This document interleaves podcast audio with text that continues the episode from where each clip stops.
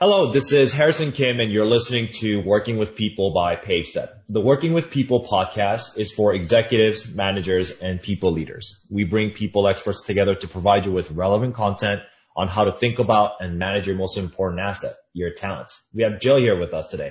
How are you, Jill? Hi, good morning. Doing well. How are you? I am good. It's Friday. I can't complain. Same here.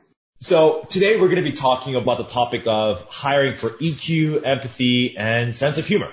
But before we do that, tell us who you are and what you do. Well, thanks so much. And again, I just want to say I'm really excited for the opportunity to chat today about some talent topics. I am Jill Dignan. I currently work as COO for a boutique management and technology consulting firm. We predominantly work as a Salesforce consulting partner and we support enterprise and global media companies in transforming their businesses through Salesforce and other cloud-based technologies. In my current role, I ultimately oversee all things operations for the company, which currently includes talent. So everything from recruiting to HR to talent development. I do have an amazing team that I work with day to day to support me in those areas. But prior to that, really not a huge background in talent. I actually worked for about 10 years in the tech space myself as a consultant. Mm. But it's been a great journey to be part of this team and a growing company. We've been fortunate to be experiencing a lot of growth even during 2020. And I'm excited awesome. to talk a little bit about some of that today. Awesome. Yeah, I'm excited to have you. Thank you for your time. Let's start with the definition of EI or emotional intelligence and empathy. I think these two things have been a big, big hot topic over the last several years, but especially in 2020. Can you define what EI is and what empathy is for you? These are really familiar concepts for most people, right? But empathy is an interesting one because it has become so popularized in our vocabulary. You know, you open up your news feed in the morning and there's a plethora of articles about empathy. Right. And even empathy in business. And it's even made its way into a lot of our political discourse this year, of course. So I'm certainly not an expert on the subject, but I think in many cases the concept of empathy is misunderstood because people oftentimes confuse it with compassion, right? And hmm. I don't think they're the same. I actually was speaking with someone recently who was trying to illustrate the difference between empathy and compassion. And he gave a really great example being the scenario of two people walking in the woods where one falls down into a pit. And in that scenario, compassion would be defined as, you know, throwing the person in a hole a rope, right, to climb out on their own. But yep. empathy, in contrast, would be described as someone jumping down in the hole with that other person to be in the moment with them and work with them and have that same vantage point to get out. So hmm. his point was really you can't have empathy without action. And it's that action that really differentiates it from compassion. And I think that's really true when we talk about empathy in the workplace, right? It's not something that's silent Empathy is something that is active and visible. So I think that's a really important thing for employers and employees, you know, job seekers as well to keep in mind when they're thinking about this concept of empathy. Gotcha. I like that a lot. What about emotional intelligence or emotional quotient? So to the other part of your question on emotional intelligence or what some people typically refer to as EQ, I think the simplest way to describe EQ is someone's ability to understand their own emotions and the emotions of others. It really goes back to understanding your own feelings, being able to self-regulate, being able to understand how your body language, your behaviors, your words, your emotions that may come through through those behaviors can impact other people and being able to interpret the feelings of others around you. I would not go so far as to say that EQ and empathy are mutually exclusive, but I do believe people are capable of being empathetic, but not necessarily possessing EQ. Right. Yeah, that absolutely makes sense.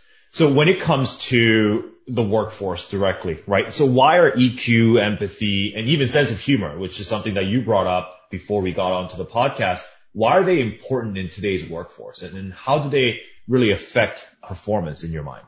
Well, I think it's a, a, great question, and I think it's really important for employers and employees to understand this. I'll kind of start off with the concept of EQ. I think there have been countless books, probably thousands of articles written about right. the topic, right? You think about books like, you know, Grit, extreme ownership, things like that. Those are going back to the concept of EQ. And I read somewhere, I think it was an HBR article at one point that asserted that EQ can account for up to 70% of someone's ability to succeed at work.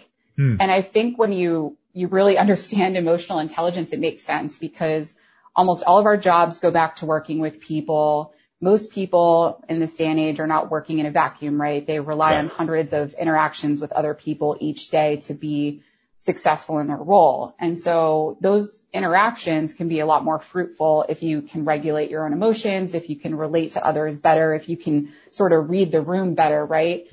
And I think on the flip side of that, you know, the job market is just becoming more and more technical. There's a lot of skills that can be learned online. You know, we've got the power of the internet and right. a lot of the hard skills on the other side of the spectrum are things that can be gained with diligence in watching videos online or taking courses, earning or even automated. Oh, absolutely. That learning curve on the technical skills is just continuing to get shorter by the day. And it's soft skills and it's things like EQ that are going to be differentiators for employers and job seekers alike. And to make this EQ, empathy, and the sense of humor a little bit more tangible, like what do they really look like in the workplace? And I think most of us kind of know it, feel it, do it, hear and see it. But what are some examples of great EQ, empathy, and sense of humor in action? I think there are a lot of examples. There are things we see every day. I'll give a really quick, basic example of empathy, maybe in a, a peer-to-peer or, or manager to direct report relationships. Going back to that difference of empathy and compassion, if you think mm-hmm. about someone coming to you who has a big challenge ahead, they're trying to meet a, a deadline for tomorrow and they're really stuck and you're on the other line of the phone now because we're all remote saying, yeah, I hear you. I'm here to support you. Let me know if you need anything. That's showing great compassion. And that's, that's a great way to handle and, and show some compassion for your team members. But empathy is going the step further and thinking about how can I help this person? Maybe I can align a resource to support them. Maybe I can jump in and, and do a working session with them. So it might be saying, Hey, mm-hmm. let's get on tomorrow for a half an hour. Let's work on this together. I think I have some ways that I can help you accelerate so it's going back to that action and taking it the next step beyond just showing compassion. I love how you defined it in the beginning around the action component. I think that's really helpful. For the workforce and as a leader or as a hiring manager, how can you hire for EQ, empathy, and sense of humor? I definitely have some feedback on that, but before I jump into that, I'd love to talk a little bit about the sense of humor piece. Yeah. I think that's a really interesting one. And I'm sure if there are any HR professionals listening, they, they probably cringe at the idea of hiring based on sense of humor, yeah. right? But I do think it's important. And so when I'm thinking about sense of humor, to me, it's something that goes hand in hand with emotional intelligence. It's about not taking yourself too seriously. It's being okay with laughing at yourself for a situation that might inevitably fall apart within reason. So we can't have a bunch of comedians running around the office. Those are people that, that may create risks from an HR perspective, but having people that can take things a little bit more lightly, who can contribute professionally to a serious meeting, but they're able to make a little comment or something at the end to ease any tension that might be needed, making everybody feel a little bit more comfortable. It's a balance. For me, some sense of humor goes back to emotional intelligence because I think it's right. a component of, of self-regulation. Right.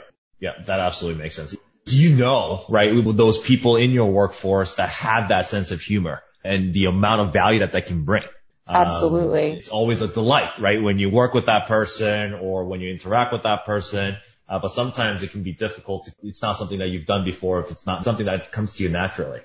Absolutely. There's going to be obviously a, a, wide spectrum of people in terms of where their sense of humor lies, but I think yeah. it's thinking about personalities and people who can find a little bit of humor in every day. Yeah, absolutely. So uh, going back to the question around hiring, how do you hire for these things? Well, I think it's a great question. I think there's actually three components of this. So I'll walk through those really quickly here. First and foremost, before you can even think about how do you hire for EQ and empathy, you actually have to think about the foundation that you're building off of, which is your company culture. You're not going to have a lot of success hiring for EQ and, and empathy if you're not promoting a culture that values those traits, right? right? So when we think about culture, it's much more than the foosball table that's in the corner or the swag that you're getting from, from corporate. It's about the sum of the attitudes and the people that are making up your organization, but also things like how management and leadership treat their employees, the policies that you have in place, the HR policies and benefits that you offer, really simple things like that can go back to indicating whether you're running a company with empathies, even something like your time off policy. How do you structure paid time off? How do you handle requests for time off? How are time off requests handled by managers? What does right. that conversation look like? That's a very important step far up in the process before even thinking about how do we hire for it. You've got to have the right culture in place as a foundation.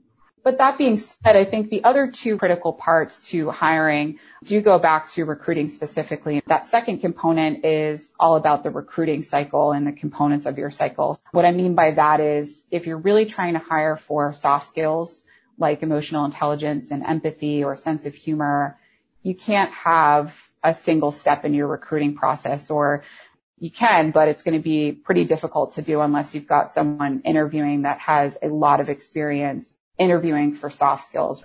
So it's really important to think about what you want to get out of the different parts of your recruiting process.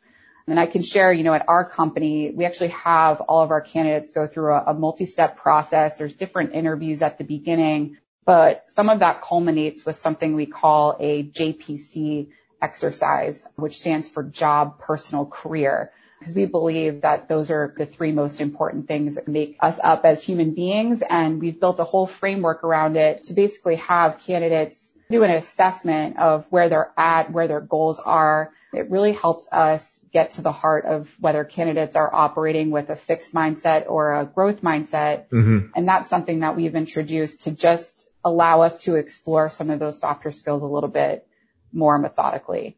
Gotcha. Are these methodologies in the form of tests or is it more interview questions or case studies? What are some examples that you guys have deployed that have worked well? We actually have tried a bunch of different methods, but what we've found to work really well is a written assessment. We provide all of our candidates when they reach a certain point in the recruiting process with a high level overview of what the exercise is all about as a reference. And then we also give them a document to fill out. And there's a bunch of different questions that we can't always get to the heart of an interview. And we also right. want to give candidates the time and space to be able to reflect and share different things through that framework. I think it's a great exercise, very introspective exercise for them. Again, it gets on elements of the personal side, the job side, which is what's paying the bills versus the career, which is kind of a more longer term aspect of this framework. And then we regroup with them and we have an authentic discussion about it. Right. And right. we've found that that's been very effective for us in getting some of these assessments of where is someone at with their emotional intelligence? What other soft skills do they have? It's been very helpful. Yeah. And from a candidate perspective, just from my own personal experience, I always appreciated and liked the written assessments rather than in person when it comes to deeper questions like these. Because sometimes in an interview, your ability to think on the spot comes into play as well, which may not showcase or demonstrate you know, deeper answers clearly. So that's something that I've seen. I'm glad to hear that's kind of working well for, for your team. Exactly. I do think it is a way that employers can be empathetic to their candidate pool and inclusive of their candidate pool. And recognizing that not everybody does well in the interview hot seat. I think things are a little bit easier for most people interviewing with everything being via Zoom and remote. Mm-hmm. But it's challenging for some candidates and some people do better with the written and reflective exercise. So I do think it's a key thing to think about incorporating some sort of written component beyond the application itself into your hiring process to also have an empathetic recruiting process. Absolutely makes sense. So my last question for you is, we talked a lot about, you know, the EQ, the empathy and sense of humor. Are these learned or learnable skills or are they more traits or inherent characteristics? Well, I think that's the age old debate. My personal belief is that these types of traits tend to be more innate, but I'm a consummate optimistic and believe people can experience growth in many ways. But mm. really to experience growth, you have to have a growth mindset. And these are skills that emotional intelligence, as an example, you really need to have some emotional intelligence to recognize that it's a weak spot or it's a blind spot. It goes back to mindset. And I think it goes back to recognizing that you want to continue to grow and develop the skill. But if you've got a little bit of skills in these areas, they are things that can be honed over time. Awesome. So those are all the serious questions that I had. I had one last one for you. So in the spirit of supporting local businesses, what's one local business that you would give a shout out to? That is a great question. And for anybody that's ever been to Portsmouth, New Hampshire, we have an amazing little city here and so many small businesses downtown. I think I will give a shout out to Gus and Ruby Letterpress. They are fantastic print and small mm. gift shop downtown. They have done a phenomenal job navigating all of this pandemic safely and they have a lot of great treasures for the holidays and things that would make great gifts for anybody on your list. Awesome. We'll definitely tag them as well. Well, thank you so much for your time, Jill. Where can the audience find you and your thought leadership? Yeah, so I can be found at LinkedIn. And then I've also got a Medium page where I write articles from time to time, and you can find me there at Jill Dignan. Awesome. Well, thank you so much for your time again, Jill. I really, really enjoyed our podcast. Thanks so much, Harrison. Everyone, thank you for listening to Working with People by PaveStep. Feel free to check out other episodes on pavestep.com slash podcast. Thanks, Joe. Thanks again.